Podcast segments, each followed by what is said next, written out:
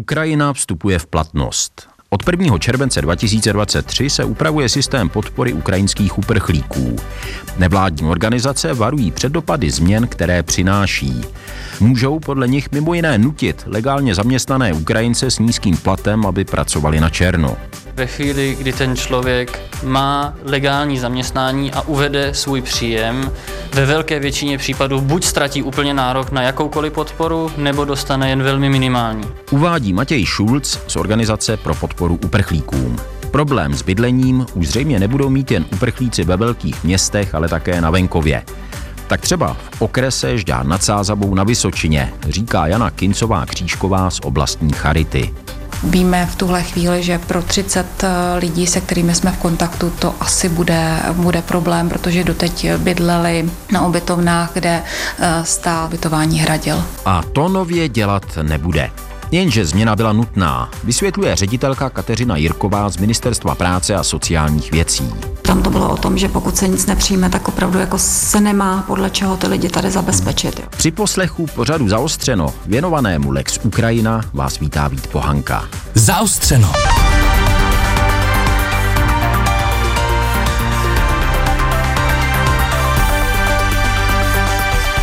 Mají směřovat na trh práce, mají mít větší aktivitu i v tom hledat si své vlastní bydlení.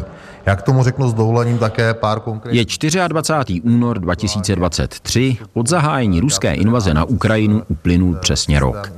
Ministr práce a sociálních věcí Marian Jurečka vystupuje v poslanecké sněmovně. Vysvětluje, jak se státní aparát vyrovnal s pro Česko naprosto bezprecedentní a masovou uprchlickou vlnou. Průběhu roku se sem před válkou uchýlilo na půl milionu Ukrajinek a Ukrajinců, často malých dětí a nezletilých. Velká část z nich potřebovala okamžitou pomoc a ubytování a také je dostala. Máme, pokud jde o počty žádostí o tu tzv. humanitární dávku, tak jich máme teď za únor těch žádostí podáno 96 tisíc. Připomenu, že nejvyšší počet tady byl v květnu 2022, kdy těchto žadatelů bylo 244 926. Jinými slovy, počet ukrajinských žadatelů o přímou finanční pomoc klesl od loňského května do letošního února na méně než polovinu. Po počátečním náporu na personál pracovních úřadů se také podařilo zdigitalizovat, zjednodušit a zefektivnit systém zpracování podpory. V březnu bylo 36% podání přes webovou aplikaci. Dneska jsme na hodnotě, která je 96% žadatelů podává přes webové rozhraní. Když se podíváme na způsob administrativy, tak v září loňského roku 75% těchto žádostí prošlo celým procesem úřadu práce naprosto digitálně, bez zásahu lidí, kteří by to museli administrativně nějakým způsobem obsluhovat. Dneska jsme na hodnotě 92% těchto žádostí projde celým systémem úřadu práce až na platební bránu díky párováním dat, registrů, spolupráce s nitrem a s dalšími toto umožnila. Nicméně podpora to byla dočasná. Vláda musela z časových a také finančních důvodů navrhnout novelu několika zákonů, které pomoc uprchlíkům od 1. července 2023 upravují jinak a pro které se vžil souhrný název Lex Ukrajina. Poslanci o něm rozhodovali hned po citovaném vystoupení ministra Jurečky. Já zahajuji hlasování a ptám se, kdo je pro. Kdo je proti? Zvykli jsme si na to, že poslanecká sněmovna bývá v mnoha věcech nesměřitelně rozdělená. V případě hlasování o Lex Ukrajina byl opak pravdou. Hlasování číslo 82, přihlášeno 162 poslanců a poslankyň pro 160, proti žádný návrh eh, byl přijat. Konstatuji... Tedy ze 160 platných odevzdaných hlasů bylo 160 pro. Kateřina Jirková je na Ministerstvu práce a sociálních věcí ředitelkou odboru nepojistných sociálních a rodinných dávek, pod který pomoc Ukrajincům spadá. Připouští, že na tak jednoznačnou schodu poslanců o nějaké legislativě není ve svém oboru zvyklá. Bylo hlavně jako zjevné, že se musí velmi rychle přijmout nějaká úprava, protože tam to bylo o tom, že pokud se nic nepřijme, tak opravdu jako se nemá podle čeho ty lidi tady zabezpečit. Jo. Tak, takže to byla taková unikátní situace a zároveň samozřejmě ty předpisy, když se dělaly, tak se také dělaly jako v řádu dnů. což eh, ono tam vlastně všechno bylo takové velmi unikátní. Odpovídalo té situaci, kterou prostě Evropa nečekala, asi svět ji nečekal.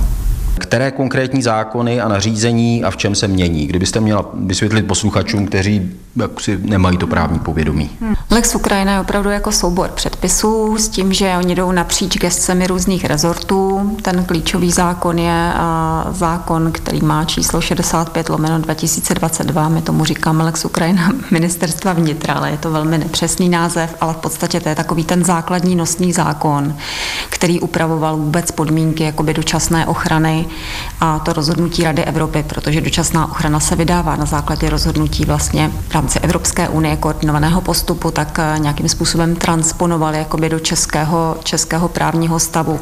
To znamená, to je zákon, který opravdu řešil udělení dočasné ochrany. Teď vlastně se řešily podmínky opětovné registrace. Tento zákon zároveň ještě ovšem třeba nese i otázky eh, nouzového ubytování, poskytování nouzového ubytování. A v těch předpisech dále jsou pak úpravy, které se týkají třeba ministerstva zdravotnictví, nároku na eh, státní pojištění, zdravotní otázky vlastně školských předpisů, a potom je tady předpis, který má eh, číslo o jednotku vyšší, 66 lomeno 2022 sbírky a tomu my říkáme familiárně Lex Ukrajina v oblasti sociálního zabezpečení a zaměstnanosti, to znamená Lex Ukrajina MPSV jako kdyby.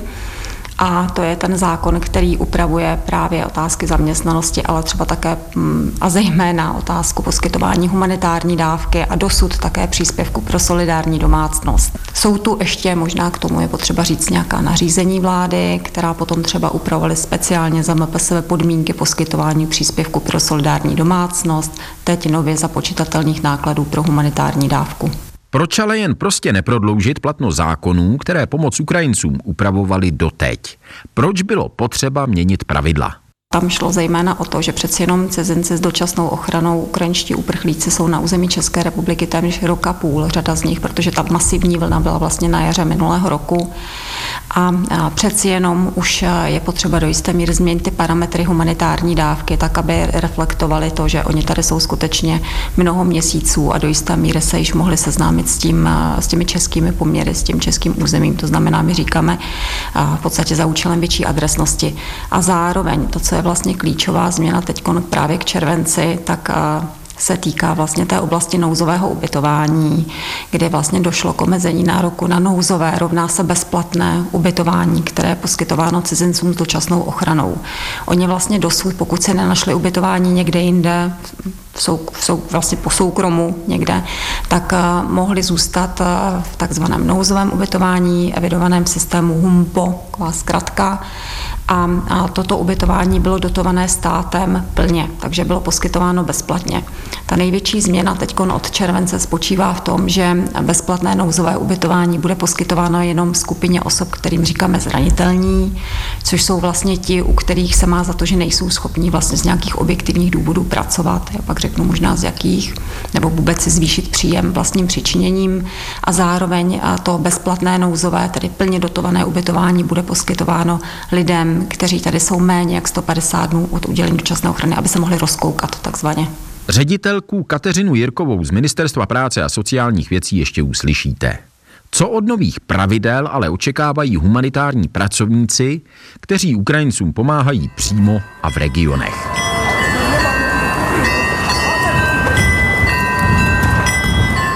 Zvonkohra na Staré radnici ve Žďáře nad Sázavou zaznamenává další uplynulou hodinu. Jenom kousek odsud v Horní ulici má oblastní kancelář Katolická Charita. To je hlavní nevládní organizace, která s ukrajinskými uprchlíky v téhle části Vysočiny pracuje a má to na starosti Jana Kincová Křížková. Mluvil jsem s ní naposled po prvním výročí ruské invaze na Ukrajinu v únoru. Teď se jdu zeptat, jestli se něco od té doby změnilo a případně co. Tak ta situace se eh, proměňuje neustále, přichází eh, noví lidé, eh, odchází ti, co tady byli, vrací se, ale ty počty se nějak významně nemění. Není tady nějaký extrémní nárůst takže pořád pracujeme zhruba se stejným počtem uprchlíků. Ten je tedy jaký? Tím kontaktním místem nebo těmi třemi kontaktními místy v rámci okresu prošlo přes 1700 lidí.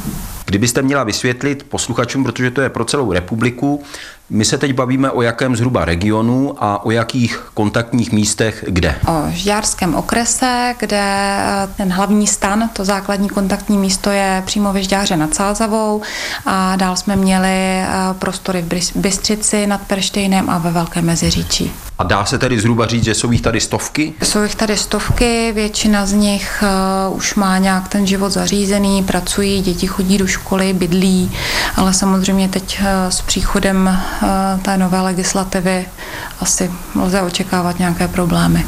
Jaké problémy očekáváte od Lex Ukrajina? Očekáváme problémy pro určitou skupinu lidí, kteří eh, buď pracují a ty příjmy jsou velmi nízké, nebo z nějakého důvodu pracovat nemohou, protože eh, tím, že došlo ke změně ohledně příspěvku na ubytování, který už nebude dostávat ten, který to ubytování poskytuje, ale budou nějaký drobný příspěvek dostávat přímo eh, uprchlíci tak eh, bude samozřejmě pro řadu z nich problém to bydlení si zaplatit. A další problém je i ten, že ne všichni soukromí pronajímatelé bytů mají chuť pronajímat eh, byty Ukrajincům, mají nějaké obavy, mají různé předsudky, takže mm, zhruba víme v tuhle chvíli, že pro 30 eh, lidí, se kterými jsme v kontaktu, to asi bude, bude problém, protože doteď bydleli na ubytovnách, kde eh, stát eh, to ubytování hradil. Takže jestli tomu dobře rozumím, oni budou z té ubytovny muset teda asi odejít a nebudou jim stačit na to ty peníze, aby si tu ubytovnu zaplatili a budou se prostě muset dívat eh, volně na trhu, co je k mání. Přesně tak. Oni samozřejmě, pokud budou mít na tu platbu na ubytovně, mohou zůstat. Ta ubytovna je tomu otevřená, nemá s tím problém, ale samozřejmě tím, že přijde o ten státní příspěvek, tak eh, že oni musí, musí si nějak pokrýt náklady, takže eh, tam potom bude pro ty lidi buď varianta budu mít na ubytování na ubytovně, anebo si budou hledat eh, na trhu byty kde víme, že nájemný není úplně nízký, je to problém, že i pro nízkopříjmové české občany najít vhodný pronájem. Možná bude řešení, že bude bydlet více rodin pohromadě, což zase je komplikace pro ty pronajímatele, protože tohle určitě nechtějí, že mají strach z toho, že dojde k nějaké kumulaci těch lidí na jednom místě, že uvidíme. Kam tuhle chvíli víme o zhruba 30 rodinách, kde ten problém nastane. A snažíte se to už třeba nějak řešit nebo hledat nějaké varianty řešení? Určitě. Teď se nám podařilo deseti rodinám eh, takhle pomoct. Je to i o tom, že někdy pomůže to, že my mm, obvoláváme společně s nimi ty inzeráty a jsme takový ten prostředník, který mhm. vysvětluje tu situaci a mm, mnohdy se stane, že tohle to pomůže. Jenom pro lidi zase, protože to je pro celou republiku, aby si to dokázali představit. Jestli se to dá říct, zhruba v jakém rozmezí se pohybuje cena za pronájem třeba dvou pokojáků, tří pokojáků tady ve Žďáře a v okolí. Já nevím, je to 10 tisíc korun, je to 15 tisíc korun, je to 8 tisíc korun. Tak... Jsme na těch 15. Na těch 15 tisících. Hmm. Za dvou pokoják většinou asi. Nebo... I víc. Jako jsou, jsou i levnější, ale říkám, tam záleží na tom pronajímateli, eh, který má jasnou představu o tom, kdo by v tom bytě měl bydlet a není to vždycky zrovna ten uprchlík. Když se ten zákon připravoval, eh, měli jste třeba možnost eh, se k tomu nějak vyjadřovat, někam posílat připomínky nebo k tomu něco, k tomu něco říct? Jako Charita, teďka se ptám za organizaci, jestli víte. Určitě se kolegyně z eh, diecezní Charity Brno je součást nějaké pracovní skupiny, takže určitě ta možnost byla. Na druhou stranu jako je zřejmé, že při pohledu na státní rozpočet museli přijít nějaké změny, tomu asi všichni rozumíme. Věříme, že se to nebude, nebude týkat všech, protože pokud máme Eh, uprchlíky, kteří pracují a pracují za nějakou běžnou, běžnou mzdu, tak eh, by to měli zvládnout a zvládnou to. Takže tady mluvíme spíš opravdu o zranitelné skupině osob, která z nějakého důvodu ty příjmy nemá dostatečné a není, není schopná se o sebe sama postarat. Vy jste řekla, že třeba člověk, který si nevydělává dost a teď přijde o ten příspěvek, takže na tom bude špatně. Co je tak zhruba dost co se výplaty týče. Dá se to říct? Já nevím, jestli, já nevím, jestli na tuhle otázku mi odpovědět. Eh, každý má tu hranici, ten životní standard někde jinde takže nevím, co je to dost, ale eh, myslím si, že lidi s minimální mzdou a těsně nad ní ten problém budou mít velký. I vzhledem k cenám potravin, drogery a dalších věcí ale to se určitě budeme snažit řešit, protože teď pokračuje projekt Caritas Internationalis, do kterého jsme zapojeni, takže budeme mít i nějakou možnost právě ty zranitelné, zranitelné osoby podpořit eh, nějakým materiálním vybavením. Budeme mít možnost rozdávat poukázky na potraviny, na léky, na drogery, takže i tímhle tím můžeme nějak pomoct tomu, aby, aby mohly fungovat a samozřejmě pokud bude, bude ten problém nějaký velký, tak přes naši charitní záchranou síť, která pomáhá lidem v nouzi a kde je vlastně jedno, jestli ten člověk je Čech, eh, Ukrajinec nebo nějaké úplně jiné národnosti, budeme řešit i tu přímou pomoc, potraviny, eh, drogérie a tak dále. Já jsem se díval teď na webové stránky Svazu měst a obcí a našel jsem tam docela obsažné informace. Byl tam i záznam tiskovky z Brna, eh, která k tomu byla jak v ukrajinštině, tak v češtině. Proč to říkám? Eh, cítíte se dostatečně informovaní o tom, co ten zákon přináší a s dostatečným předstihem? Jo, myslím si, že ty informace máme pravidelné, dostatečné, že jsme součást nějaké platformy Pomáhy Ukrajině, takže to je každý týden minimálně jeden, dva, dva maily s informacemi, co bude, co se chystá, co se připravuje. Eh, tam trošičku vidíme riziko v tom, že systém, do kterého se budou registrovat zranitelné osoby, takhle přímo o tom zákon hovoří, tak bude spuštěný až od 1.7., tak doufáme, že nedojde na takové ty klasické bolesti těch nových systémů, které se spustí a jsou přehlcený a uh, nejsou úplně, úplně funkční, protože do toho systému budou muset ti lidé nahrávat nějaké dokumenty, kterými prokáží vlastně tu svoji zranitelnost a to, že by měli mít nárok pak na nějakou větší podporu. Vy jste zmínila tak zhruba asi 30 rodin, které se dostanou do problémů, tak jestli tak dobře počítám zhruba z těch statistik, že se to týká zhruba 10 až 20% může týkat. Může se to pohybovat v tomhle rozmezí? Může, uvidíme, co to udělá, protože si myslím, že řada uprchlíků s námi není v kontaktu, protože teď nějak mhm. ten život měli zajištěný a nepotřebovali nás. A uvidíme, co to udělá ta nová situace. Jo, jestli víme o všech, kteří nás potřebují. Tohle jsou lidé, o kterých víme. A ne, kolik je tady dalších, kteří budou potřebovat podporu, to nedokážu říct. Uzavírá Jana Kincová Křížková z oblastní Charity Žďár nad Sázavou. Posloucháte Zaostřeno. Pronikavé analýzy důležitých problémů. Najdete je také na webu plus.rozhlas.cz, v aplikaci Můj rozhlas a v dalších podcastových aplikacích. Podobné obavy uslyšíte také jinde v republice. Matěj Šulc má v Pražské organizaci pro podporu uprchlíkům na starosti právě Ukrajince. Co na tom zákoně považujete za nejvíc problematické?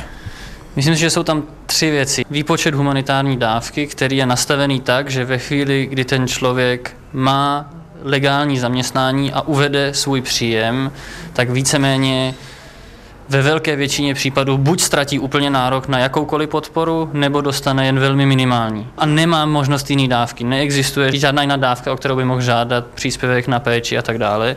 Druhá věc, jen velmi málo se myslí na lidi, kteří jsou invalidní, ale nemají průkaz invalidity z Ukrajiny. Například typ klient vypadl z okna a ochrnul, a nebude mít průkaz zranitelnosti, protože žádat o uznání invalidity v českém systému je na rok, Ministerstvo práce sociálních věcí říká, že spustí uznávání pro Ukrajince zrychlené, ale to zatím vůbec není jasné, jak bude fungovat. To znamená, ten člověk nebude mít potvrzení o zranitelnosti. A třetí věc je, že je velká masa lidí, kteří v jednu chvíli vypadnou z nouzového ubytování. Mluví se o cca 50 tisíc lidí, kterým 36. skončí nouzové ubytování a vůbec není zajištěno co s nima bude, jak je ukotvit v nějakém ubytování. Matěj Šulc z Organizace pro podporu uprchlíkům. Pražská kancelář Vysokého komisaře OSN pro uprchlíky uspořádala nedávno setkání zástupců hned několika dalších nevládních organizací s novináři. Kritika nových pravidel pomoci pro Ukrajince byla všeobecná. Nicméně nedalo mi to, abych se například Magdy Faltové ze Združení pro migraci a integraci nezeptal. Byla to bezprecedentní uprchlická vlna. O status ochrany nějakým způsobem tady zažádala počet lidí, který představuje zhruba 5% populace. Máte pochopení, protože prostě ta společnost eh, nějakým způsobem na to reaguje, no a zákonodárci se snaží té poptávce, abych tak řekl, vyhovět. Já pro to pochopení mám a zároveň e, samozřejmě to vyznělo hodně kriticky, protože se bavíme o té situaci, která nastane a je nepřipravená a zastává v, obě, v době dovolený a podobně, ale já, jakoby, jsou části, nebo jsou, jsou samozřejmě eh, věci, které vnímám velmi pozitivně. To samotné přijetí, to, eh, ta podpora, která tady od začátku vůči uprchlíkům z Ukrajiny je, jak veřejnosti, tak politiků, tak to je pro mě jakoby zkušenost velmi pozitivní a, a pochvalná pro Českou republiku. Mám pochopení i pro ten tlak na to šetření, ale zároveň si myslím, že se má šetřit rozumně. Máme to spočítat, máme spočítat dopady a máme spočítat, jak, kolik nás to ve výsledku bude stát a to, to prostě se nestalo, takže to, že teď ušetříme nás do budoucna, může stát hodně peněz. Je něco dobrého, co byste na tom zákoně viděla? Je to vlastně nějaká první definice toho, koho uh, považujeme za zranitelného, že jsme definovali, že jsou to matky nebo rodič, rodič pečující o dítě mladší 6 let, že jsou to všechny, všechny děti, uh, že jsou to seniori starší 65 let, osoby s invaliditou. To znamená, že se poprvé bavíme o tom, že ta podpora bude individualizovaná, že vnímáme to, že ne všichni mohou vstoupit na trh práce a být aktivní. A to si myslím, že je trend dobrý. Dalo by se aspoň zhruba říct, kolik ukrajinských uprchlíků se kvůli tomu dostane do problému. Bude to jedna desetina, jedna třetina, jenom zhruba. Jaké procento z nich má potenciál se dostat do problému? Vlastně v tom nouzovém bydlení v tuto chvíli bydlí asi 80 tisíc lidí a k tomu se je potřeba připočíst dalších jako třeba 70 tisíc, který bydlí v těch solidárních domácnostech. Ne všechny solidární domácnosti končí a část těch lidí v tom eh, nouzovém bydlení eh, je tou zranitelnou skupinou, takže pro ně se to tak dramaticky nemění. Takže ohrožená je třeba skupina, tak jak jsem jako říkala, 60 tisíc lidí, ale reálně si my se domníváme, že tak ty, na které by to opravdu mohlo dopadnout, budou řešit ten daný okamžik bezdomovectví, je mezi, nevím, 16-20 tisíci ale eh, co se stane? Co to bude znamenat? Bude to znamenat, že lidé budou odjíždět pravděpodobně. Ukáže se, že někteří eh, prostě mají nějaké rezervy, se kterými my nepočítáme, tak to, to vlastně ten tlak bude asi menší, ale pro tu situaci v terénu jakoby vnímáme to, že chodí hodně zoufalých lidí, kteří nevědí, co budou dělat po tom prvním sedmi. Magda Faltová ze Združení pro migraci a integraci. Nakonec aspoň některé z výhrad jsem tlumočil ředitelce Kateřině Jirkové z Ministerstva práce a sociálních věcí. Jak je třeba na přechod na nová pravidla poskytování pomoci Ukrajincům připravený digitální systém zpracování dat – jak jen to je možné, jsme se připravovali, protože přece jenom ty zákony, které se teď připravují, tak se připravují v relativně krátkém čase. Tím mluvím třeba, že když děláte něco během několika měsíců, tak to nejsou standardní lhuty pro, pro takhle obsáhlé právní úpravy. Nicméně tahle ta úprava, o které mluvíme, byla schválena tuším někdy v březnu, rozhodně v prvním čtvrtletí tohoto roku a od té doby ministerstvo práce, pokud jde třeba o úpravu humanitární dávky, tak implementovalo tu úpravu do aplikace, agendové aplikace aplikace, která zpracovává vlastně tu žádost. Takže by to připraveno být mělo. Zároveň docházelo k proškolení zaměstnanců úřadu práce, aby vlastně věděli, co mají dělat. Takže eh, minimálně rezort práce a sociálních věcí, pokud je o humanitární dávku, se na to připravoval tak, jak to jen bylo možné a, a, a to maximálně. Ale on se asi nedá třeba tak úplně vyloučit, že prostě k nějakým výpadkům může dojít. Nedá, ona je to hrozně masová záležitost. A ne, ne, nevím, jako jestli výpadky, ale tady je potřeba vidět, že změna to je a týká se velkého počtu osob. Jako, a vždycky, vždycky si to musí trošku sednout, ta změna, když přijde, to asi to musí jako, dá se na to připravit, ale ve 100% to asi jako úplně nenasedne hladce. Tady je důležité vědět, že vlastně těch cizinců s dočasnou ochranou, kteří pobírají humanitární dávku, tak je mnohem víc než třeba Čechů, kteří pobírají dávky pomoci hmotné nouzy a je to opravdu jako masivní, taková masivní situace. Dá se říct, jaké finanční prostředky stát počítá s tím, že ušetří na téhleté změně třeba v řádu měsíců a do konce roku? To právě pokud jde o humanitární dávku, tak tam my úplně s velkou úsporou nepo, ne, nepočítáme jako ministerstvo práce, protože ta humanitární dávka, ona vlastně, já jsem říkala, se chová adresněji, což ale neznamená automaticky, jako že někdy adresnost snížená, tak to úplně není. Ona vlastně se snižuje z životního na existenční minimum zhruba po těch šesti měsících lidem, u kterých se má za to, že můžou prostě pracovat, ale u těch, u kterých se má za to, že ne, tak tam se naopak zvyšuje aby se víc zohlednila právě ta jejich specifická situace. Takže tam opravdu třeba osob zdravotně postižení dochází k započtení jedno, jeden a půl násobku životního minima. Samozřejmě u dětí se nesnižuje nikdy tato, tato částka a dochází tam dokonce ke zvýšení částek životního minima u speciální věkové kategorie dětí ve věku 6 až 10 let. Takže u nás ty úspory na straně jako Ministerstva práce sociálních věcí možná budou, ale myslíme si, že tam zase jako být nemusí úplně. Ta hlavní úspora vlastně v celku logicky vyplývá z toho, že se nedotuje to dotované nouzové ubytování vlastně pro celou skupinu těch cizinců za časnou ochranu, kteří projeví zájem o to v tom nouzovém ubytování být a že se to tam vlastně bude nadále poskytovat jenom na ty zranitelné, což by mohlo vytvořit jako úsporu ve výši nějakých 350, 380 milionů korun měsíčně, ale jsou to velice jako orientační čísla. Kateřina Jirková, ředitelka odboru nepojistných sociálních a rodinných dávek na Ministerstvu práce a sociálních věcí. Jejími slovy končí dnešní zaostřeno, které pro vás připravil a natočil Vít Pohanka. Naslyšenou.